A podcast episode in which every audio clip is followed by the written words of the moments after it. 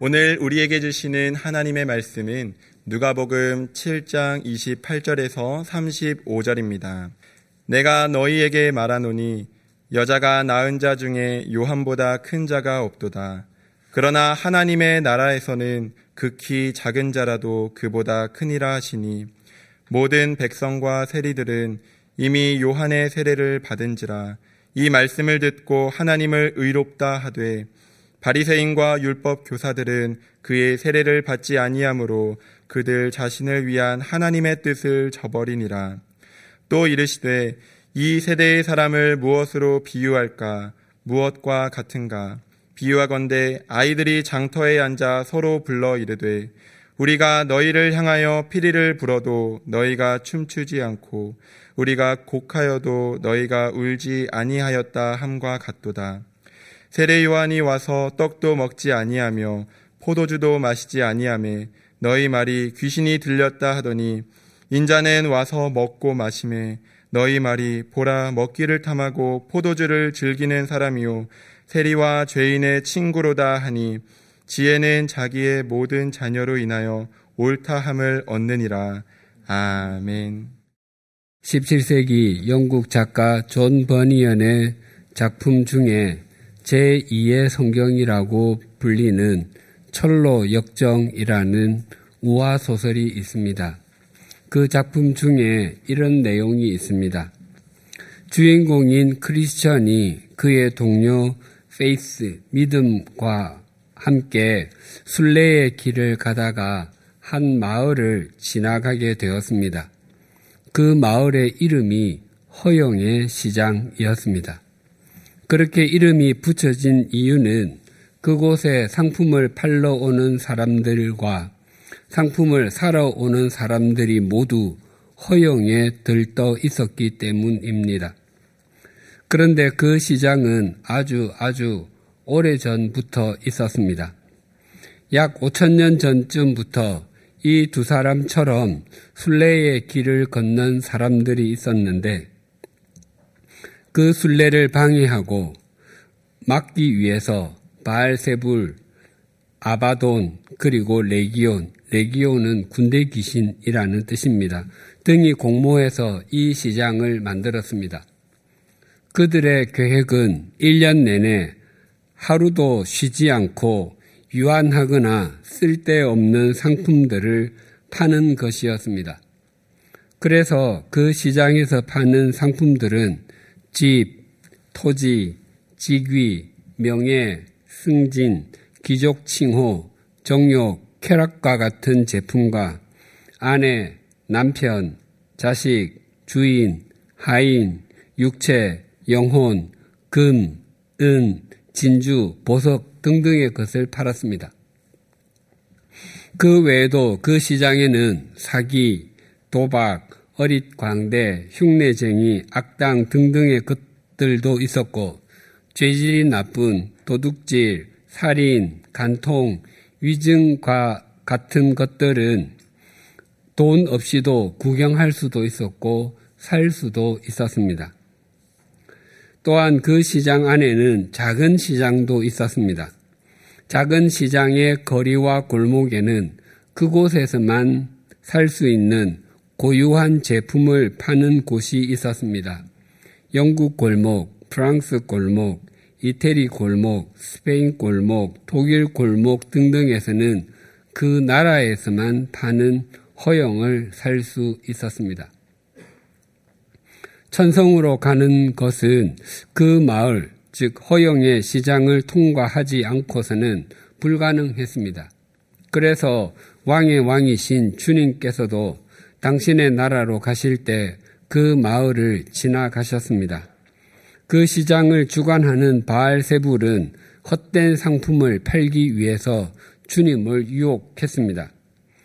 바알세불은 주님께 자신에게 경의를 표해 주기만 하면 그 시장의 주인으로 모시겠다고 제안했습니다. 그러나 그 주님은 그 시장에서 아무것도 사지 않으셨습니다. 크리스천과 페이스가 천성으로 가기 위해서 그 마을에 들어섰는데 그들이 들어서자마자 시장 사람들이 술렁이기 시작했고 왁자지껄한 소동이 벌어졌습니다. 거기에는 몇 가지 이유가 있었습니다. 첫째로 그 두 사람은 시장 사람들과는 전혀 다른 옷을 입고 있었기 때문이었습니다. 그래서 시장 사람들은 그 두 사람이 입은 옷을 눈여겨 바라보았습니다. 그리고는 그들을 바보라고 무시하기도 하고 미쳤다고 조롱하기도 했습니다. 또 어떤 사람들은 외국인인가 보다라고 생각하기도 했습니다. 둘째로 그들이 쓰는 말씨가 달랐기 때문이었습니다. 그 두 사람은 영적이고도 거룩한 말을 쓰고 있었기 때문에 시장 사람들은 그들의 말을 알아듣지 못했습니다. 셋째로 무엇보다도 시장 사람들이 가장 많이 놀랐던 것은 그 순례자들이 그곳에 진열된 상품들을 눈여겨보지도 않았기 때문이었습니다. 그것은 시장 사람들을 화나게 했습니다. 시장 사람들이 상품을 사라고 목소리를 높일 때마다 그 순례자들은 손으로 귀를 막고 내 눈을 돌이켜 허망한 것을 보지 않게 해 주십시오라고 울부짖으며 하늘을 바라보았습니다. 그들이 위를 바라보았던 것은 거래는 하늘나라에서 하겠다는 표시였습니다. 어떤 사람이 그들의 그런 행동을 보고 당신들은 도대체 무엇을 사는 사람들입니까? 라고 물었습니다. 그러자 그 두 순례자는 그 사람을 진지한 얼굴로 바라보며 말했습니다. 우리는 진리를 사고 우리는 복음을 삽니다. 그 말은 시장 사람들을 더욱 분노하게 만들었습니다. 우리 그리스도인은 세상 사람들과 표면적으로는 동일한 길을 걷습니다. 그러나 내면적으로는 다른 길을 걷습니다. 크리스천과 페이스가 들렀던 시장에서는 참 많은 상품을 팝니다. 거기에는 이 땅에서 살아가는데 필요한 모든 것이 다 있습니다. 많은 사람 이 그토록 갖고 싶은 것들이고 꿈에서라도 누리고 싶은 것들입니다. 그럼에도 불구하고 그 시장의 이름이 허용의 시장입니다. 그리스도인은 허용의 시장에서 파는 상품들이 아니라 진리의 시장, 영생의 시장에서 파는 상품들을 사는 사람들입니다. 오늘 본문은 우리 그리스도인이 다른 사람들이 사라는 것을 사는 사람이거나 세상 사람들이 걷는 길을 걷는 사람이 아니라 생명과 사랑을 사는 사람이고 진리의 길을 걷는 사람인 것을 잘 일러주고 있습니다. 예수님께서는 세례자 요한이 그 어떤 선지자보다도 훌륭한 사람일 뿐만 아니라 여인이 낳은 사람 중에 가장 큰 사람이라고 말씀하셨습니다. 구약 성경의 엘리야 선지자와 엘리사 선지자는 여러 가지 기적적인 일을 행했고 심지어 죽은 사람을 살린 일도 있었습니다. 또한 왕족 출신이라 알려진 이사야 선지자는 국내외 정세에 대해서 해박한 식견을 가지고 하나님의 말씀을 전했습니다. 그럼에도 예수님께서는 그들보다 세례자 요한이 더 크다고 말씀하셨던 것은 구약의 모든 선지자는 오실 예수 그리스도를 직접 보지 못하고 멀리서 상징을 통해서 증거했지만 요한은 직접 눈으로 보면서 증거했기 때문입니다. 또한 예수님께서는 하나님의 나라에서는 가장 작은 사람도 세례자 요한보다는 크다고 말씀하셨습니다. 요한은 신구약 시대를 모두 살았지만 그는 구약 시대의 마지막 인물이었습니다. 예수 그리스도가 없이 구약 속에 있는 그를 예수 그리스도와 함께 시작되는 하나님의 나라와 신약 시대에 견주어 본다면 그는 가장 작은 자일 수밖에 없습니다. 세례자 요한에 대한 예수님의 증언을 들은 사람들은 두 부류로 나뉘어졌습니다. 오늘 본문 29절과 30절이 이렇게 증가합니다. 모든 백성과 세리들은 이미 요한의 세례를 받은지라 이 말씀을 듣고 하나님을 의롭다 하되 바리새인과 율법 교사들은 그의 세례를 받지 아니하므로 그들 자신을 위한 하나님의 뜻을 저버리니라. 백성과 세리들은 이미 세례자 요한의 요한이 베푸는 세례도 받았고 예수님의 말씀도 수용했지만 율법 즉 성경을 연구하는 전문가라고 자처했던 바리새인들과 율법 교사들은 자신들을 위한 하나님의 뜻을 저버리고 말았습니다. 당시 바리새인들과 율법 교사들은 가장 신앙적인 사람들이라고 존경받던 그룹이었습니다. 그들은 율법에 관한 한 모르는 것이 거의 없었습니다. 그래서 그들은 아예 율법에 자신을 드린 사람이라고 불리기도 했습니다. 그러나 그들은 아쉽게도 율법의 근본 메시지를 이해하지 못했습니다. 기본적인 율법 중의 하나는 제사 제도였습니다.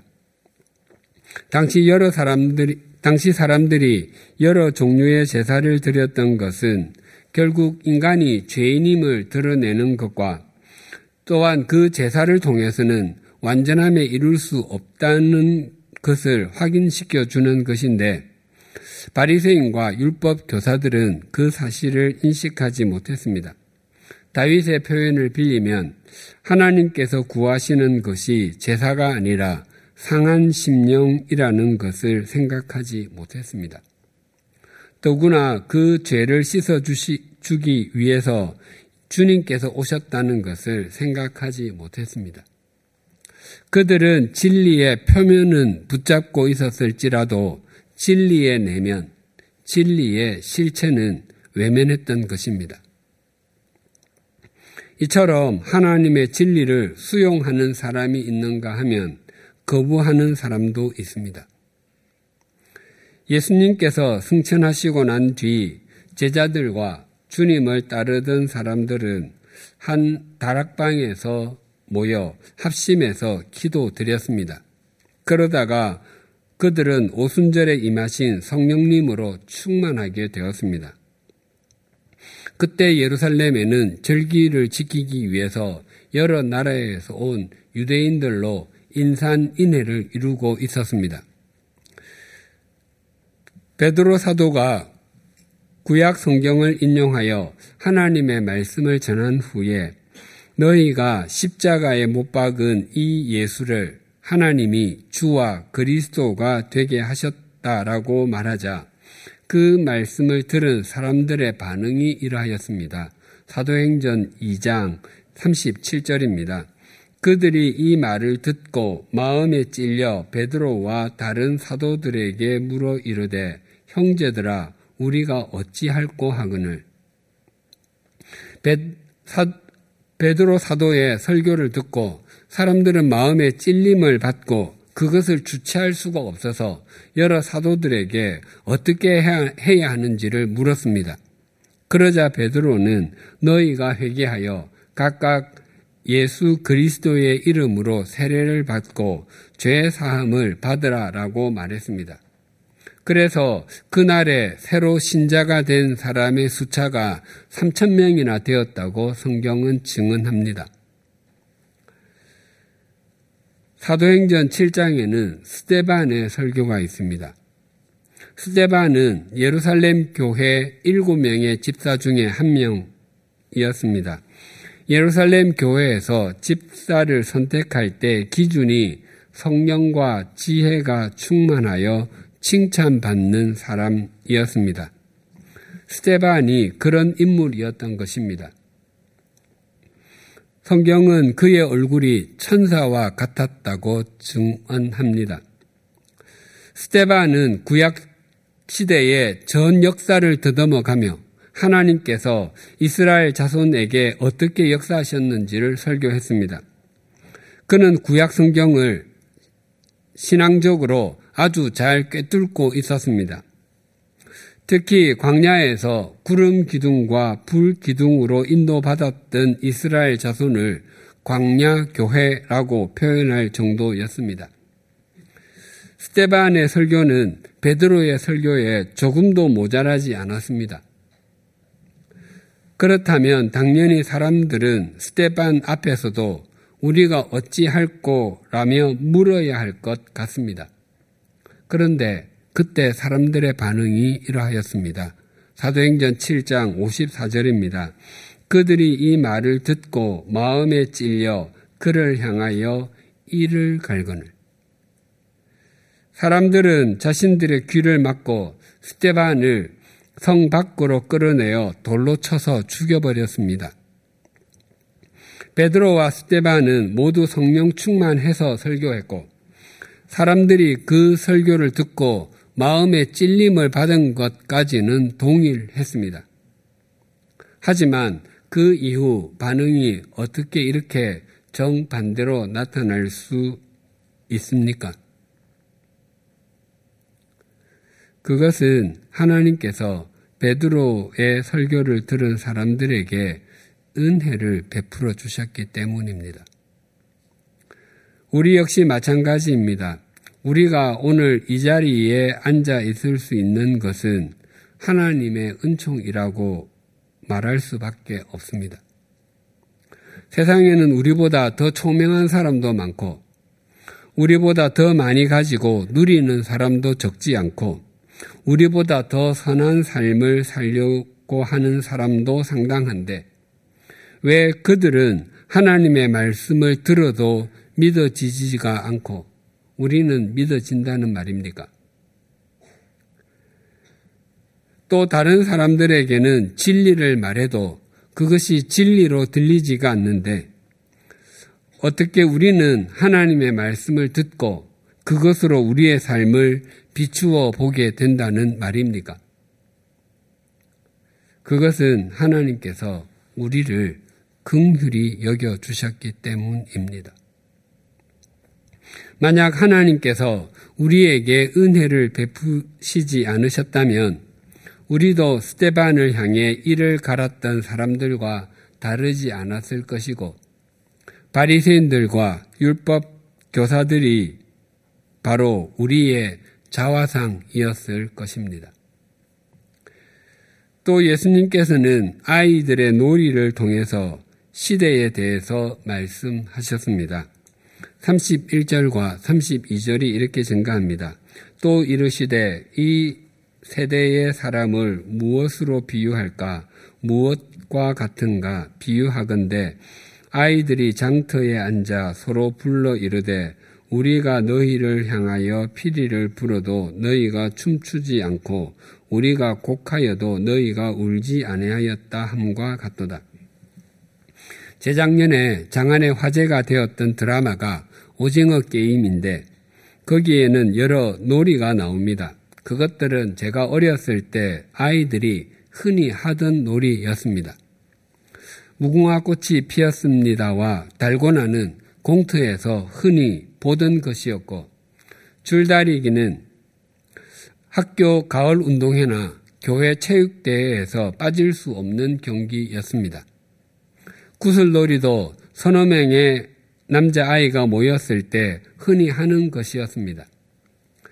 징금다리 건너기는 학교 점심시간에 했던 정글 짐 빨리 건너기와 같은 형태의 놀이와 비슷합니다. 그리고 오징어 게임도 10여 명의 아이가 모이면 편을 나누어 종종 했던 기억이 있습니다. 그 외에도 다방구, 숨바꼭질, 딱지치기, 자치기, 땅 따먹기 등을 빼놓을 수 없습니다. 그리고 여자아이들이 주로 했던 고무줄 뛰기와 공기놀이, 소꿉놀이 등도 있었습니다. 팔레스타인 지역은 대부분이 박토여서 농부들은 가능한 한 공간은 최대한 밭으로 개간해서 식물을 재배했습니다. 그래서 당시 공터가 거의 없었기 때문에 아이들에게 최고의 놀이터는 주기적으로 장사꾼들이 모이는 장터였습니다. 아이들은 장터에서 여러 가지 놀이를 하곤 했습니다. 그래서 장터와 놀이는 불가분의 관계에 있었습니다. 대부분의 나라에서 장날에 장터에 가면 물건을 팔려는 사람들과 물건을 사려는 사람들, 그리고 구경 나온 사람들로 가득합니다. 그 장날에 부모를 따라 장터에 왔던 아이들이 모여 편을 가르고는 한쪽에 있는 아이들이 피리를 불면 다른 쪽에 있는 아이들이 춤을 추는 결혼식 놀이와 한쪽에서 장송곡을 부르면 다른 쪽에서 눈물을 흘리는 장례식 놀이를 즐겨 한 것으로 여겨집니다. 흔히 이 32절의 말씀, 즉, 피리를 불어도 춤추지 않고 곡하여도 울지 않는다는 이 말씀은 냉담하게 반응하는 사람들, 외면하는 사람들, 움직이려고 하지 않는 사람들을 향하는 것으로 생각하곤 합니다. 예를 들어 설교자가 우리 모두 십자가의 증인으로 주님의 제자로 살아갑시다라고 말씀을 전하면 당신은 그렇게 말씀하셔도 나는 나의 계획이 있습니다라고 생각한다든지 늘 똑같은 말씀만 하시네라고 되낸다든지 나는 내 앞가림 하기도 쉽지 않고 먹고 사는 일만 해도 힘듭니다라고 생각하는 사람들에 대한 경고와 같다는 것입니다. 그래서 설교자는 주님께서 피리를 부시면 우리는 춤을 춥시다. 주님께서 곡을 하시면 우리는 함께 웁시다라고 호소합니다. 그렇게 해석하는 것도 충분히 가능합니다. 예수님의 이 비유에서 피리를 불며 곡을 하는 사람이 누구이고 거기에 반응하지 않는 사람들은 누구인가를 다시 생각해 봅니다. 앞에 말씀드린 것으로 하면 피리를 불고 곡을 하는 사람들은 예수님과 세례자 요한이고 반응하지 않는 사람들은 바리새인들과 율법 교사들이 될 것입니다.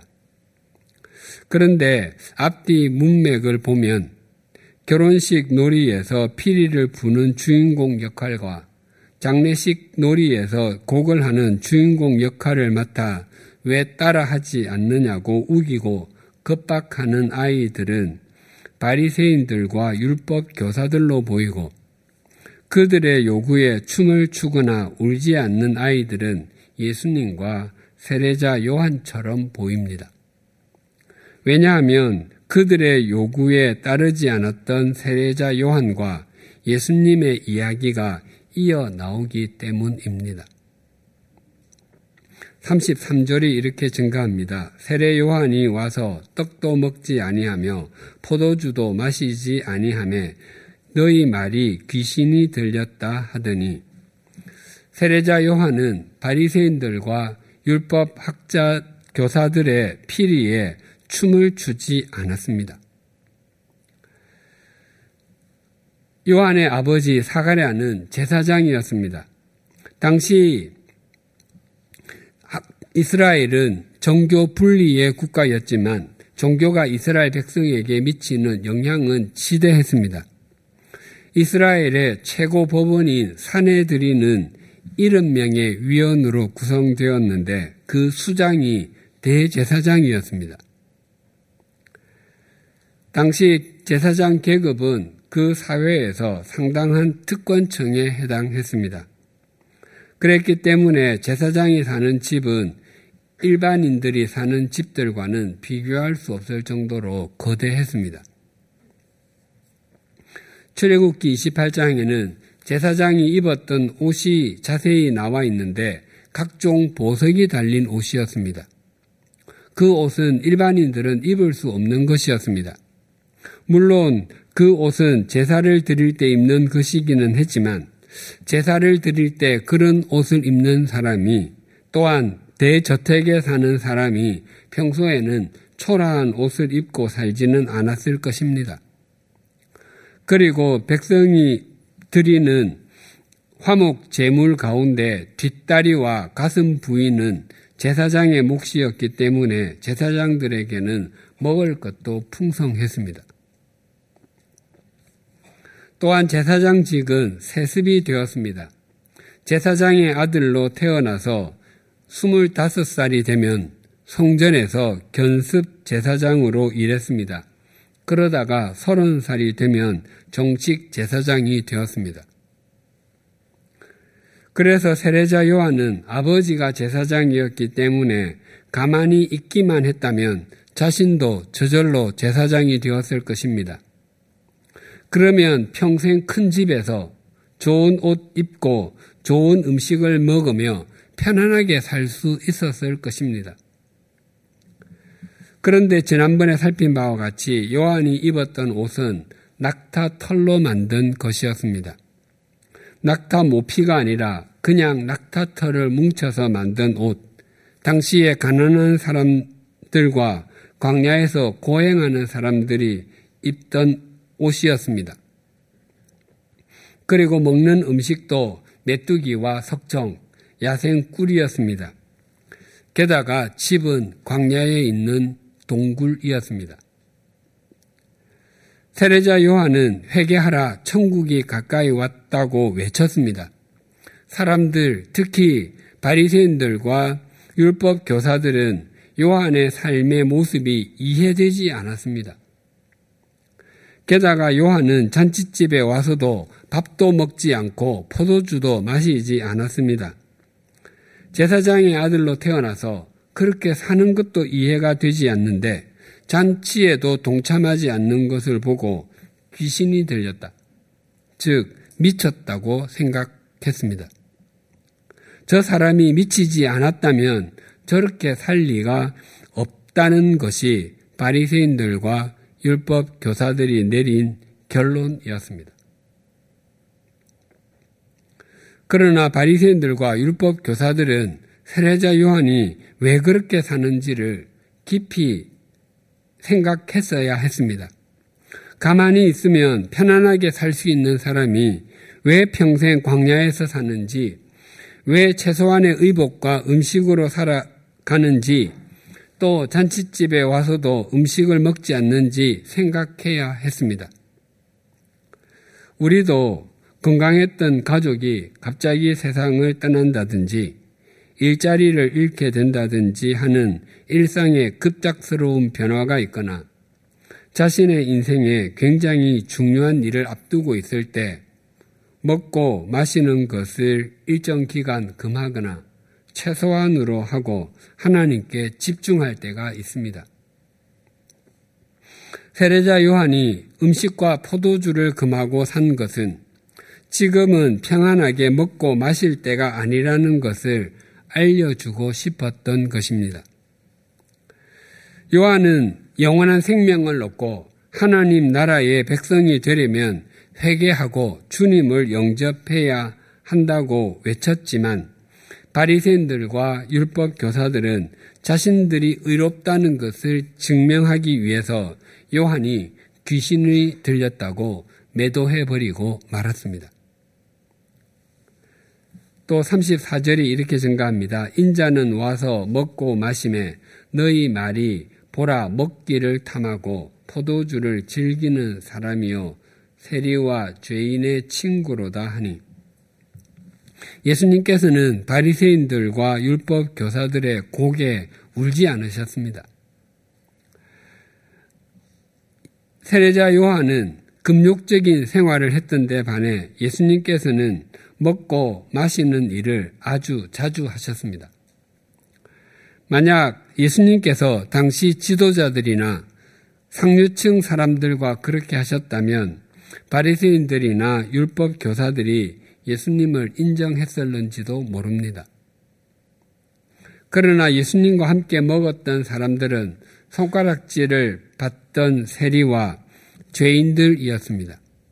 여기서 말하는 죄인은 사회법을 어긴 사람들을 의미하는 것이 아니라 율법을 지키지 아니하거나 율법을 지키지 못하는 사람들, 율법에 의해서 정죄된 사람들을 의미합니다.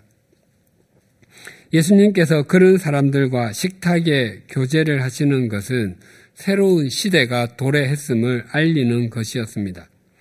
유대인들은 하나님의 나라를 잔치와 같다고 생각했습니다.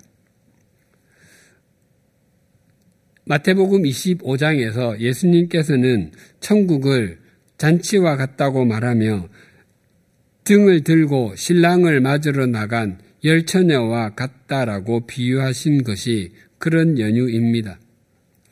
예수님께서 당시에 손가락질을 받던 사람들과 자주 어울려 먹고 마신 것은 하나님의 나라는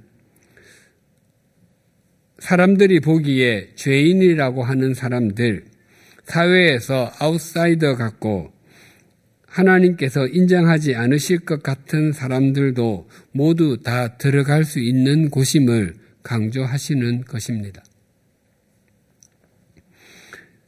세례자 요한은 하나님의 나라에 들어가려면 회개해야 한다는 것을 강조하기 위해서 일상적으로 입고 먹는 삶을 포기했습니다. 그러나 사람들은 요한을 경건하다고 말하지 않고 귀신이 들렸다고 평가절하했습니다. 그렇다고 다른 사람들과 어울려 먹는 예수님을 존경하거나 수용했던 것도 아니었습니다. 그들은 예수님을 포도주를 즐기는 사람, 우리말로 하면 술독에 빠져 사는 사람으로 또 세리와 죄인의 친구, 우리말로 하면 거지 발사계 같은 사람이라고 모욕하고 예수님께서 전하는 하나님의 말씀을 들으려고 하지 않았습니다. 그러니까 당시의 바리새인들이나 율법 교사들은 이런저런 이유를 갖다 대고 있지만 결국은 세례자 요한의 메시지를 받아들일 마음도 없었고 예수님을 구주로 모실 마음도 없었던 것입니다. 그들은 자신들이 알고 지키고 있는 율법이 전부라고 생각했습니다. 거기에만 얽매여서 아무것도 생각하지 못했습니다. 그들은 2000년 전에 허영의 시장 속에 사는 종교 장사꾼들이었던 것입니다. 예수님께서는 오늘 본문 마지막 절인 35절에서 바리새인들과 율법 교사들에게 이렇게 정문일침을 가하고 있습니다. 지혜는 자기의 모든 자녀로 인하여 옳다함을 얻느니라. 주님께서 몹시 화가 나신 듯한 느낌입니다. 또한 이 표현이 히브리식 표현이라 무슨 의미인지 정확하게 이해하기가 쉽지 않습니다. 하지만 이 말씀은 아주 중요합니다. 지혜는 특히 잠언에 자주 등장하는데 진리를 뜻합니다. 또한 지혜, 지혜를 잠언에서는 인격적인 존재로 표현하기도 하는데 그것은 말씀이셨다가 성육신하신 예수 그리스도를 뜻하기도 합니다. 그래서 이 35절의 말씀은 나와 요한이 전하는 이 진리는 너희 바리새인들과 율법 교사들에게 인정을 받지 아니하고 이 진리를 받아들이는 사람들에 의해서 바르고 의로운 것이라고 증명받을 것이다 라는 의미입니다.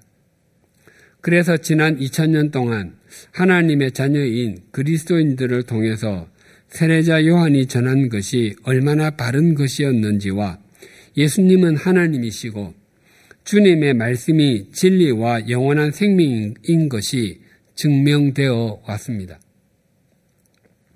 세상은 거대한 허영의 시장과 같습니다. 그 시장은 우리에게 그곳에서 파는 물건을 사라고 끊임없이 유혹합니다. 하지만 우리는 허영이 아니라 진리를 사는 사람들입니다. 또한 눈에 보이는 것보다 눈에 보이지 않는 것이 더 값진 것이고 더 영원한 것임을 아는 사람들입니다. 우리 중에 그 누구도 다른 사람들보다 더 총명하고 더 많이 가졌으며 더 의롭기 때문에 이 자리에 있지 않습니다. 만약 주님께서 우리를 긍휼히 여기, 여겨 주시지 않으셨다면 스테반의 설교를 듣고 반응했던 사람들과 달리 이를 갈지 않았을 것이라고 자신하실 수 없을 것입니다. 또한 주님께서 우리를 향하여 친구라고 선언하여 주시지 않으셨을지라도 우리가 주님을 향하여 손가락질 하지 않았을 것이라고 말할 수 있겠습니까? 우리의 과거와 현재, 미래는 주님의 일방적인 은총의 결과입니다. 이 한 주간이 내가 세상을 이겼노라 라고 선언하신 주님과 동행하며 주님의 통로로 살아가는 시간이 되시기를 기원드립니다. 기도하시겠습니다. 하나님 아버지, 세상은 언제나 허영의 시장과 같고 그곳에서 파는 물건은 매력적으로 보일 때가 많습니다. 또 그곳에서 파는 물건을 몇 가지만이라도 갖추면 자신이 굉장히 돋보일 것으로 생각하곤 합니다. 하지만 우리가 아무리 많은 것을 갖고 있고 또 많은 것을 갖추고서도 얼마든지 허망함에 빠질 수 있음을 고백합니다.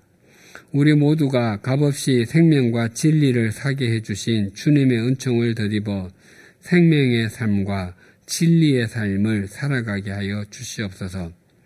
또한 세리와 같이 물질에 눈이 멀어 사는 우리를 불러주시고 또한 말씀을 사랑하고 지키기보다 세상을 훨씬 더 사랑하는 죄인들과 같은 우리를 친구 삼아 주심을 진심으로 감사합니다. 주님께서 우리를 친구 삼아 주시지 않으셨다면 우리가 어떻게 오늘 이 자리에 있을 수 있겠습니까? 바라옵나니 예수 그리스도의 오심을 전하기 위해서 제사장으로서 누릴 수 있는 편안함을 포기하고 일생을 빈 들에서 살았던 세례자 요한의 삶과 사람들은 가까이 하지 않았던 세리들과 죄인들과 함께 먹고 마셨던 주님의 삶을 본받게 하여 주시옵소서. 우리 각자가 일상에서 지혜와 진리의 삶을 살아내므로 주님께서 우리를 친구 삼아 주심이 바른 것이었음이 증명되게 하여 주시옵소서. 또한 우리도 다른 사람에게 친구가 되어 주므로 복음이 우리 삶의 자리에 풍성하게 하여 주시옵소서. 예수님의 이름으로 기도드립니다. 아멘.